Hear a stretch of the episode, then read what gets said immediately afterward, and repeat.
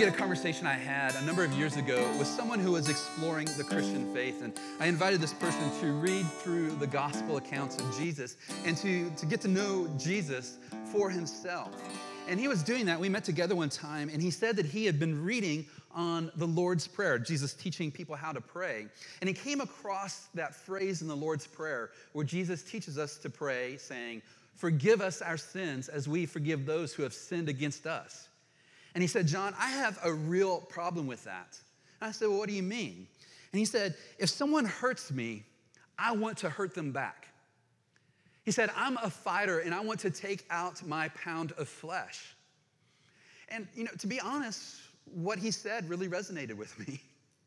I, I could identify when someone hurts me, my inclination is, is to want to hurt back. And so we talked through that a little bit. And even though that seems very powerful, it, it, seems like we're in control when we adopt that kind of a mindset. It seems like we are putting up protections to keep people from hurting us. Uh, it actually is taking us in a very far direction from where Jesus wants to lead us.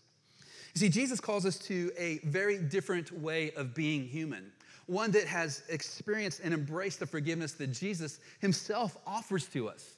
And that forgiveness then begins to overflow into the life of others.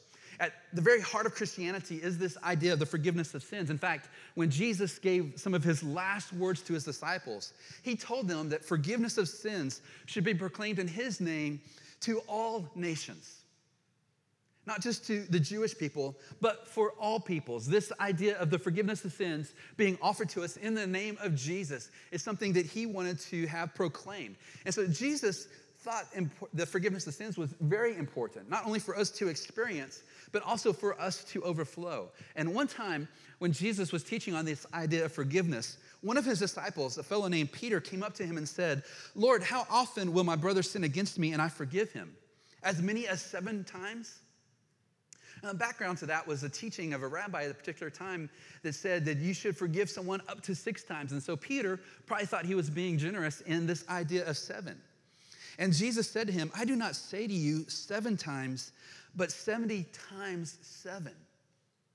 And Jesus went into this parable about what the kingdom of God is like. And he described a, a, a, an owner of this kingdom coming to settle accounts. And one of his people had this great outstanding debt. And even though it was due, and the master could call it due at that moment, this servant said, Please have mercy with me, have patience with me, and I will pay it back. And so the master said, Very well. And he leaves from that situation. He goes out and he sees someone who just owes him pennies. And he jumps on him and begins to choke him, saying, Pay me back now. And this person who owed him pennies said basically the same thing Have patience with me, have mercy with me, and I'll pay you back.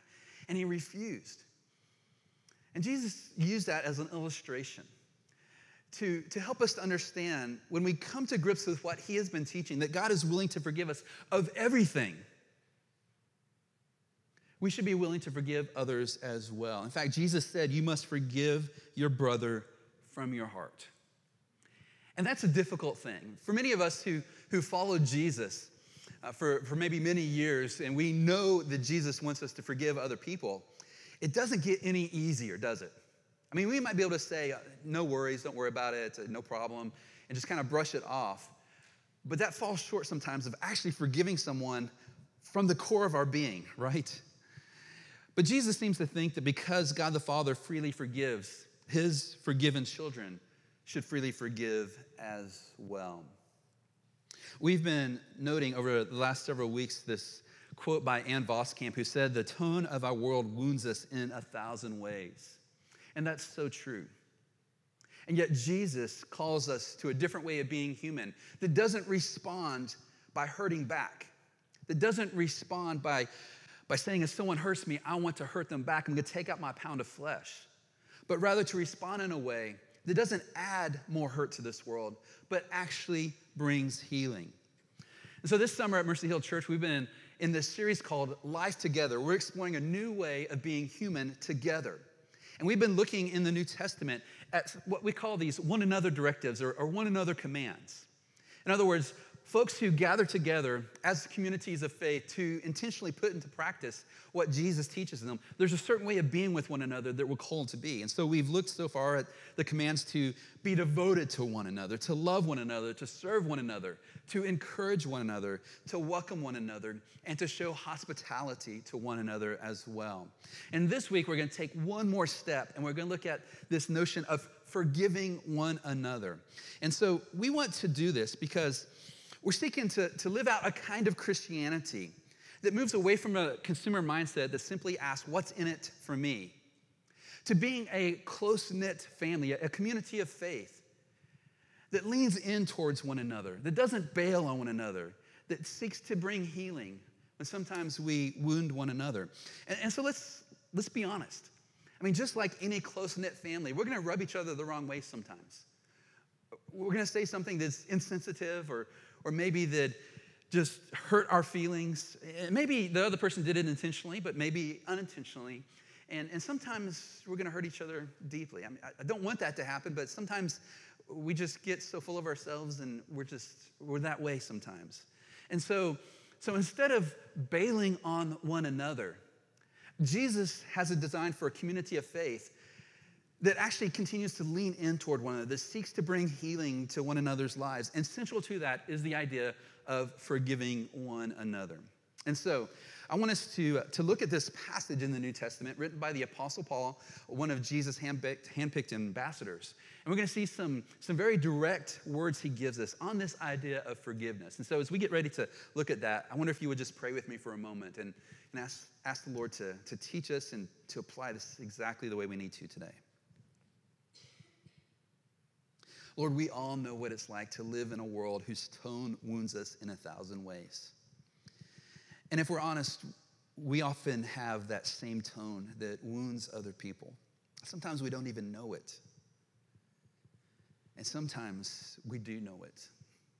Sometimes we do wound, and, and we've been wounded deeply by others. And, and it's natural for us, for us to want to, to fight back, to, to hurt someone who hurts us, or, or maybe just to bail but if it's true that Jesus calls us to follow him, not just as individuals, but as communities of faith, would you help us to understand what it means to, to lean in towards one another and actually to pursue uh, forgiveness with one another? Lord, we, we are still fallen. We are, we are still flawed human beings, and, and we still look after ourselves as number one. And because of that, we do wound. And, and so I ask, Father, that you would help us to understand this, this teaching of forgiveness in a new and fresh way. For some of us, we've, we've heard this teaching from Jesus before. We've, we've seen how the apostles sought to put it in practice in communities of faith, and, and we're tempted to check out because we've heard some of this before. And if that's the case, Lord, uh, tune our hearts that we might actually lean in on this again. And, and maybe some of us are here today and we're not really sure what we think about this whole Christian thing, this, this Jesus teaching, and pray that you would meet us where we are if that describes us this day as well. Help us to see that we're all the same. We are all in need of forgiveness from you. We're all in need of your grace to be lavished upon us. So help us to understand that and to be transformed by that. We pray in Jesus' name. Amen. All right, so we're looking at the words of one of Jesus' handpicked ambassadors, a, a, man who originally was trying to harm the Christian communities. He was seeking to arrest Christians and put them to death. And then Jesus um, met him, the resurrected Jesus met him, turned his life upside down, and now he's promoting the faith that he tried to destroy. So he's writing this letter to some Jesus communities living in the city of Colossae. And this is what he says. Chapter 3, verse 12. Put on then, as God's chosen ones, holy, and beloved. And so before we go any further, let's just stop and, and note he's, he's actually building on an argument. He uses the word then, or sometimes it's translated therefore. And that means there's something that's, that's gone before. So let's, before we go very much further in his words here, let's just go back a little bit and see some of what he has been telling these communities of Jesus followers. Back in chapter one, he says, He, that is speaking of God, has delivered us from the domain of darkness and transferred us to the kingdom of his beloved Son, in whom we have redemption, the forgiveness of sins. So he reminds them that their very identity as followers of Jesus is because of God's grace. God has come in lavish grace and has rescued them from this description of a, a, domain of darkness that, that perfectly describes our, our world, a domain of darkness, and transferred us into the kingdom of his son. Because in Jesus, we have redemption. We have been given the forgiveness of sins. So he says a little bit later in chapter one, you who once were alienated and hostile in mind, doing evil deeds, he is now reconciled in his body of flesh by his death, in order to present you holy and blameless and above reproach before him. In other words, what Paul is saying is that Jesus himself has, has come in rescue for us to reconcile us back to God, to bring us into relationship with him. And he's done this in order to present us as holy, as, as set apart and blameless and, and beyond reproach. And then he just says, point blank in chapter three, you have died and your life is hidden with Christ in God. In other words, when, when you said yes to Jesus, he tells them, something cataclysmic has happened. Your life ended. The life that you knew is now gone. And your life is now defined by Jesus. It's, it's hidden with Christ in God. And so that's kind of the background. He, he describes what God has done for them. So he goes on and says to them, Put on then as God's chosen ones, holy and beloved so he has this idea of, of we're going to be putting something on. You think of clothing, right? We're going to put something on. But he reminds them that they are God's chosen ones. They have been, they've been chosen to be God's people, to carry the message of Jesus forward. They are holy. That is, they're, they're set apart and they're beloved. They're loved deeply by God. So he says, Put on then, as God's chosen ones, holy and beloved, compassion, kindness, humility, meekness and patience. What a list of words here. What a wardrobe he calls us to put on.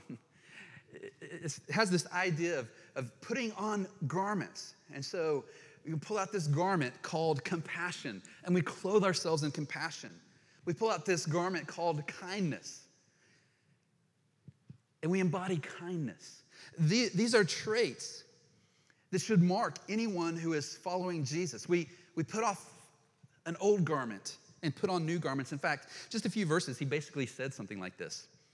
Back in verses 9 and 10, he said, Do not lie to one another, seeing that you have put off the old self with its practices and have put on the new self, which is being renewed after the image of its creator.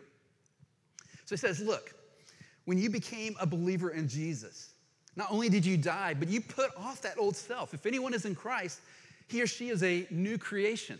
And so there's a new self that is put on. So he says to them, put on compassion, kindness, humility, meekness, and patience. And he says in another place, just put on Jesus, which is an interesting phrase, isn't it? How do you put someone on? In his mind, we're supposed to be so wrapped up in the person of Jesus that we carry his, his character, his, his character traits in the life that, that we seek to live. So Paul says, Put on then as God's chosen ones, holy and beloved, compassion, kindness, humility, meekness, and patience. This is what we should be increasingly known for as followers of Jesus. And then he says in 13, bearing with one another. And if anyone has a complaint against another, forgiving each other. So here he tells them we ought to bear with one another, which means sometimes we might find each other unbearable, right? We might say some boneheaded things or say something that, you know, we thought made sense to us but didn't make sense and actually hurt another person. But we're called to, to bear with one another, to be patient with one another. In a world that teaches us that either you hurt back or you bail, Paul says, no, no, no. Following Jesus means you learn how to be patient with one another, to bear with one another. And if anyone has a complaint against another, forgiving each other.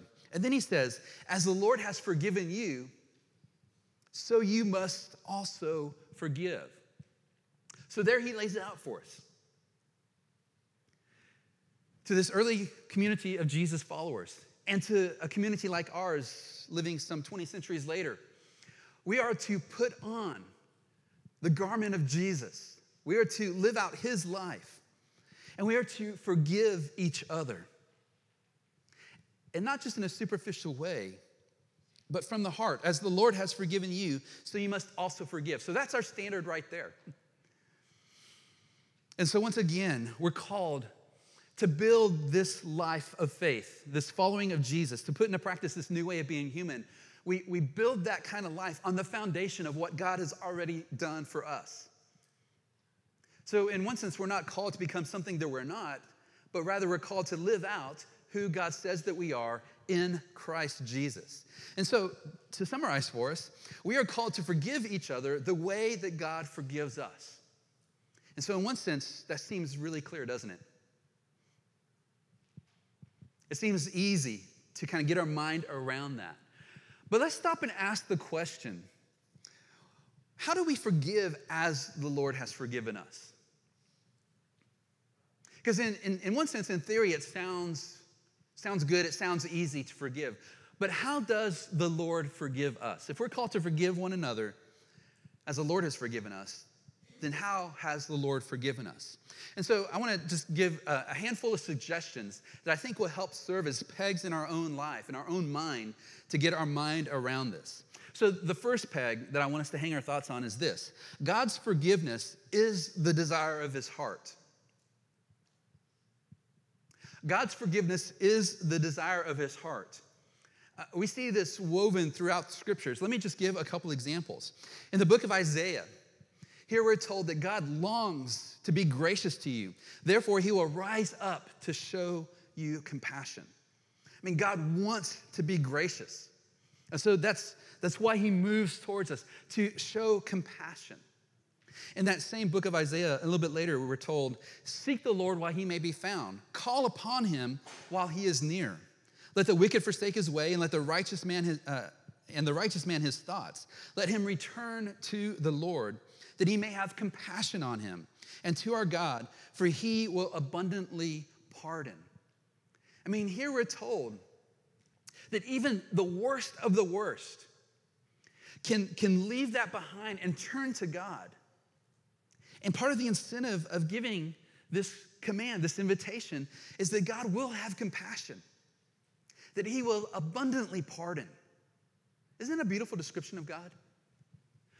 Not that He will give you just a smidgen of grace or, or maybe uh, forgive a couple of our sins or, or wrongdoings, but He will abundantly pardon.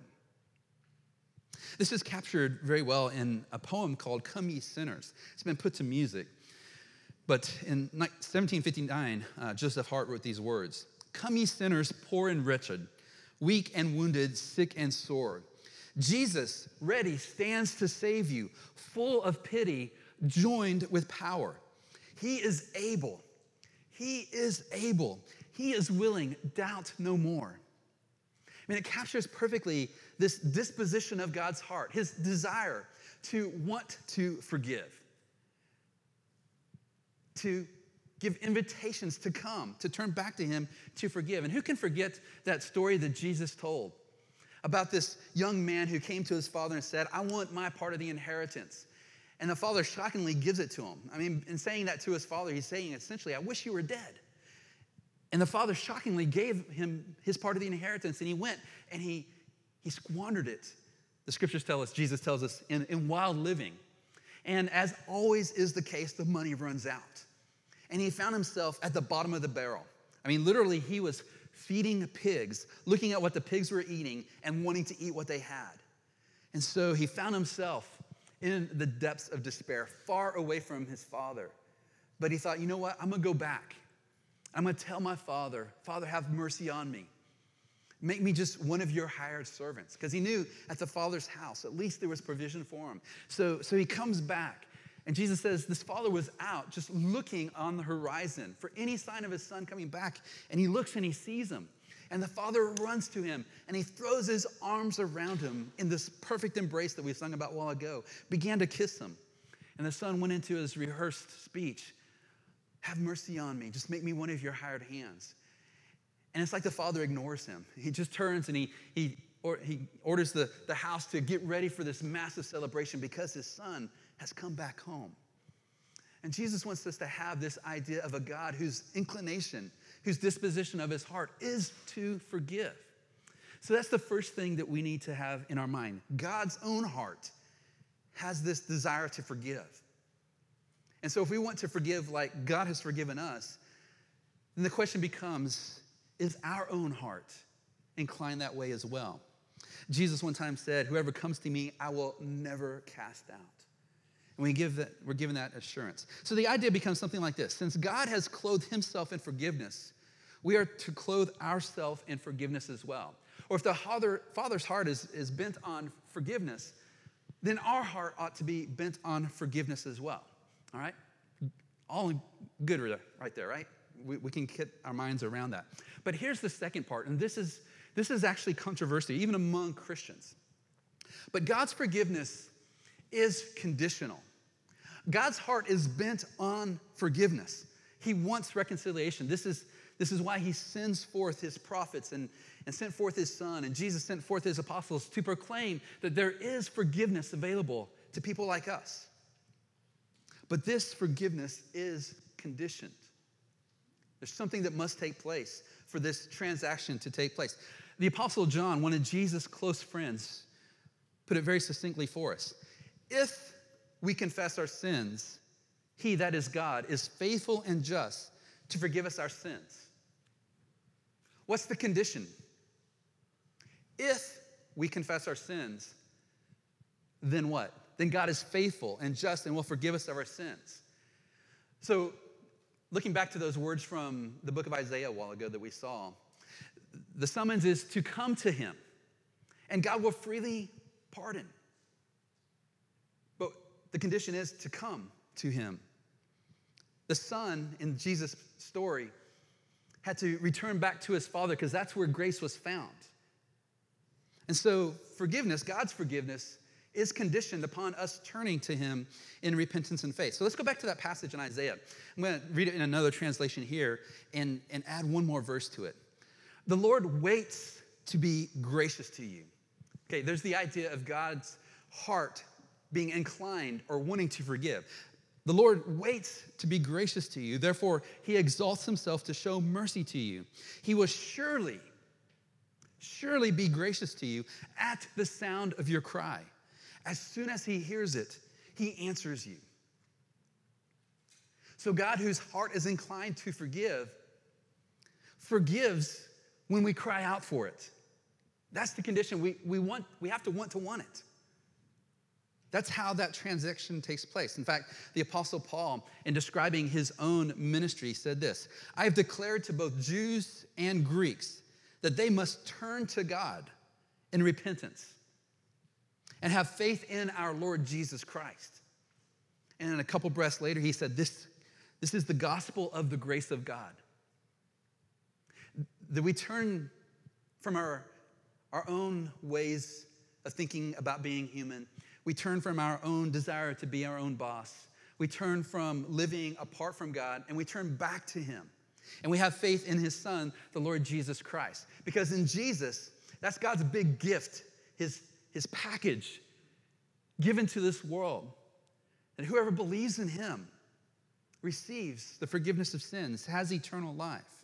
And so we can put it like this while forgiveness is the desire of God's heart, the actual transaction of forgiveness happens when we confess our sins and place our trust in Jesus. So, my friends, this is an important part of Christianity to understand. The message of Jesus is to turn back to God. And when we do so, because of what Jesus has done for people like us, we are given the forgiveness of sins. We're not given a long list, uh, laundry list of, of things we should do to earn God's forgiveness. It's simply given as a gift. But like any gift, it must be open to be received. And so God gives us the forgiveness of sins in the person of Jesus. And he says, Receive Jesus. Turn from your sins. Receive this forgiveness of sins wrapped in the presence of Jesus. And it's yours. That's the condition. And lots of, I, I remember having a conversation uh, with a, with a person who was, who was really hardened towards Christians, and, maybe for some good reasons. He had, he had known some really, uh, uh, anyway, he had, he had some bad run ins with some, some Christians, but he was really angry. And I, and I said to him, Look, I understand sometimes Christians can do some crazy bad things, and a lot of things have been done in the name of Jesus that are, that are horrible. Jesus himself would critique that. But at the heart of the message of Jesus is not look how great Christians are, but it's look how great Jesus is. There's this gift that God gives you, and it's wrapped up in Jesus, and it's called the forgiveness of sins. Do you want that? And he said, No, I don't. The offer is there. But to be received, there's a condition. You must receive it. You must turn from your sin. You must believe in Jesus. And so, if that's how the forgiveness of sins works with God, then in one sense, that's how it has to work with us as well. And in fact, Jesus, one time in the Gospel of Luke, he says this If your brother sins, rebuke him, and if he repents, forgive him. What's the condition? If he repents, forgive him. And if he sins against you seven times in the day and turns to you seven times saying, I repent, you must forgive him.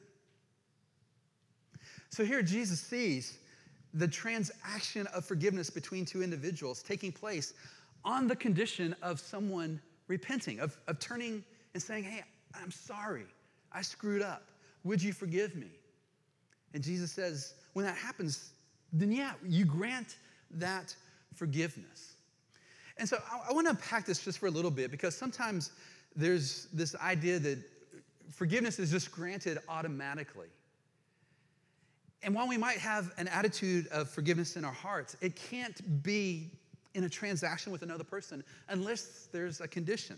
There's one author by the name of Douglas Wilson who helped me a little bit as I thought about this, and he said, We cannot forgive those who are defiant, however much we might like to. In other words, if a person doesn't think they need forgiveness, I mean, you can't have a transaction of forgiveness between yourself and that person.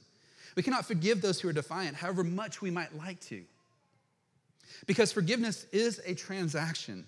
If someone steals your car, you can't run down the street after them yelling out your forgiveness. But you can have a heart full of forgiveness, full to the brim, ready to overflow the moment repentance appears. Until that happens, there is no forgiveness. There cannot be a transaction of forgiveness. And he says we need to distinguish between forgiveness in principle and forgiveness accomplished. In other words, forgiveness in principle is that we we have a desire to forgive. But forgiveness accomplished is actually, that actually occurs when the transaction takes place. And for that to happen, there's a condition. The person has to be sorry for what they did in order for that transaction to take place. There's an author by the name of Ken Sande He's been very influential in, in many circles with his book, The Peacemaker. And he said, when an offense is too serious to overlook and the offender has not yet repented, you may need to approach forgiveness as a two stage process. This is so helpful to me. He says, You may need to approach forgiveness as a two stage process. The first stage requires having an attitude of forgiveness, and the second, granting forgiveness. So, having this attitude of forgiveness is, is kind of like what we are talking about with God. He has an inclination or desire of his heart to forgive. And that must be present in us as well. But then there's also another component to it. There's the actual granting of forgiveness that takes place on the condition of repentance. And so Sande says, having an attitude of forgiveness is unconditional and is a commitment you make to God. Granting forgiveness is conditional on the repentance of the offender and takes place between you and that person. You see what he's saying? Sometimes forgiveness has to take place in two stages. First of all, we have to have this attitude of forgiveness, of the desire to want to forgive. And then that can actually be put into practice when a person owns what they have done, says, I'm sorry, would you forgive me? And then because your heart is already inclined to forgive, you can say, Yes, of course, I do forgive you. And so God Himself has a desire to forgive, and we ought to as well. God forgives on the condition of repentance, and we ought to as well. Here's another peg to hang our thoughts on God's forgiveness is a rock solid commitment. When God forgives, He doesn't take it back. When He forgives, it's, it's final. The psalmist puts it like this As far as the east is from the west, so far does He remove our transgressions from us. Which is kind of mind boggling if you stop and think about it. How far is the east is from the west? I mean, if you think about traveling around the world, going from the east to the west, and you're traveling, at what point do you start going west? I mean, it, as far as the east is from the west, so far has God removed our transgressions from us. In other words, when we when we repent of our sins, put our trust in the Lord Jesus Christ, it's gone. In fact, God Himself will put it like this I will remember their sins and lawlessness no more. And that's mind boggling. If God knows all things, how is it that He cannot know sin that He's forgiven? And I think what the scripture is trying to help us understand is when, when God has forgiven us of our sin, He removes it from us as far as the east is from the west. And God is saying, it's like I have amnesia towards your sin. Now, an all knowing being can't have uh, amnesia. I'm not, I'm not saying that God is losing his mind or anything like that. But God Himself says, I will remember your sin and lawlessness no more. When God grants forgiveness upon the condition of our repentance and turning back in faith to Him, He remembers it no more. Chris Brauns, in his book Unpacking Forgiveness, puts it like this When God forgives, He commits or promises that He will no longer hold the sin against the person being forgiven. My friends, for me, that's such a comforting thought. I have sinned in, in so many different ways. I, I feel like I continue to abuse God's grace in so many ways, even as I, as I want to follow Jesus. But it's comforting to know that I can come before Him, confess my sins. He removes them as far as the east is from the west, so that you know I, I can come to Him now and say, Lord, could you could you do this? And He doesn't go, you know what?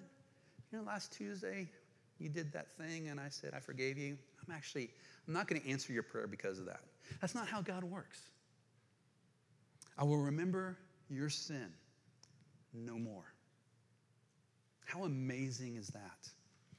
And here's the fourth. Uh, let me just say with this that doesn't necessarily mean, my friends, that there aren't certain consequences that still are in, are in effect. For example, think back to the story of, of King David, one of the great kings of Israel. He was at one point described as a man after God's own heart. And one day, this man who, who had devoted so much of his life to, to following God, to seeking to, to be pleasing in his sight, lusts after a woman named Bathsheba to the point where he invites her into his palace, has an adulterous affair with her, gets her pregnant. And in, in an effort to cover this up, has her husband murdered. And he's blind to his own, the own mess he's creating as he suppresses reality and tries to live as if what God has said is not true and tries to control this situation until Nathan the prophet comes to him and confronts him. And all of a sudden, his eyes are open. And in the wake of that, he, he writes Psalm 51, which is a beautiful psalm of repentance. It has been a comfort for so many people. We actually sing a, a version of it here at Mercy Hill Church from time to time. And even though God granted him forgiveness, there was still things that were put in motion that began to be the undoing of, of David. And you see the ripple effects of it in his family, in the families of others, and in his children, and the eventual split of the kingdom. So even though God had forgiven him of sin, there are still consequences to his actions. And sometimes that's the case with us. Sometimes with one another, we can forgive sin, we can, we can remember it no more, but sometimes there are consequences that still play out. And so, you know, you might steal money from me, and I can say, okay, I, I forgive you for that. But the justice system still takes place, right? And you're put in jail, and you have to go to court and, and pay your time on that. So, okay, here's the fourth and final peg to hang our thoughts on. God's forgiveness is free, but costly. God's forgiveness is free, but costly. Now, listen carefully what I'm saying here. It costs us nothing. But in one sense, it cost God everything. The Bible tells us that God so loved this world that he gave his only son, that whoever believes in him might not perish, but have eternal life. The scripture tells us that that Jesus himself was willing to go to the cross, to have the sins of his people placed upon him, so that our sins could be condemned in his being, so that you and I may have, have life, an eternal life, the forgiveness of sins. But it cost God deeply to put forward his son. And so when we say that forgiveness is costly, it's free but costly, it's free to us. We don't have to pay for it, we don't have to earn it. it. is simply given as a kind gift to God, from God to us. But it was very costly for him. And likewise, when we forgive other people, we're saying, I'm going to lay down my demand to hurt you back or to make you pay for what you did. I like the way that Pastor Tim Keller put it. He said, Forgiveness means bearing the cost instead of making the wrongdoer do it. Forgiveness means absorbing the debt of sin yourself. So when you say to someone, I, I forgive you, you're no longer making that person pay. You're, you're not seeking to, to hurt them back. You're, you're, in a sense, absorbing what they did in order to forgive it. And then Keller goes on and says, Everyone who forgives great evils goes through a death into resurrection and experiences nails, blood, sweat, and tears. That's a very powerful, um, prosaic way of saying it is indeed costly sometimes to grant forgiveness to one another. But when that happens, we bring healing. In a world that wounds us in a thousand ways, we don't play tit for tat. By forgiving one another, we actually can bring healing to a world in a thousand ways. And just as I, I wrap this up, I, I want to make reference to this. This is a, a, complicated situation, but you remember the gentleman who uh, went to a school and shot um, some Amish girls. Do You remember that story? Back in uh, 2006. And a couple years ago, the Washington Post ran this article. And the, the title of the article was Her Son Shot Their Daughters 10 Years Ago. Then these Amish families embraced her as a friend. And so this is what the article said A single word in black cursive font hangs above a large double pane window in Terri Roberts' sunroom. It says, Forgiven. The word and the room itself, a gift built by her Amish neighbors just months after the unimaginable happened, is a daily reminder of all that she's lost and all that she's gained these last 10 years. This simple, quiet, rural life she uh, knew shattered on October 2nd, 2006, when her oldest son, Charles Carl Roberts IV, walked into a one room Amish schoolhouse on a clear, unseasonably warm Monday morning. The 32 year old husband and father of three young children ordered the boys and adults to leave, tied up the little girls between the ages of 6 and 13, and shot them, killing five and injuring others before killing himself. Terri Roberts' husband thought they'd have to move far away. He knew what people thought of parents of mass murderers. He believed they, were, they would be ostracized in their community, blamed for not knowing the evil their child was capable of. But in the hours after the massacre, as Amish parents waited in a nearby barn for, wood, uh, for word about whether their daughters had survived, an Amish man named Henry arrived at the Roberts home with a message. Let me pause there and just imagine if you were in this position and someone from the community who your son just murdered arrives with a message. What do you think is going to be said? The families did not see the couple as an enemy. Rather, they saw them as parents who were grieving the loss of their child, too. Henry put his hand on the shoulder of Terri Roberts' husband and called him a friend. The world watched in amazement as, on the day of their son's funeral, nearly 30 Amish men and women, some of the parents of the victims, came to the cemetery and formed a wall to, black out, to block out rather, the media cameras.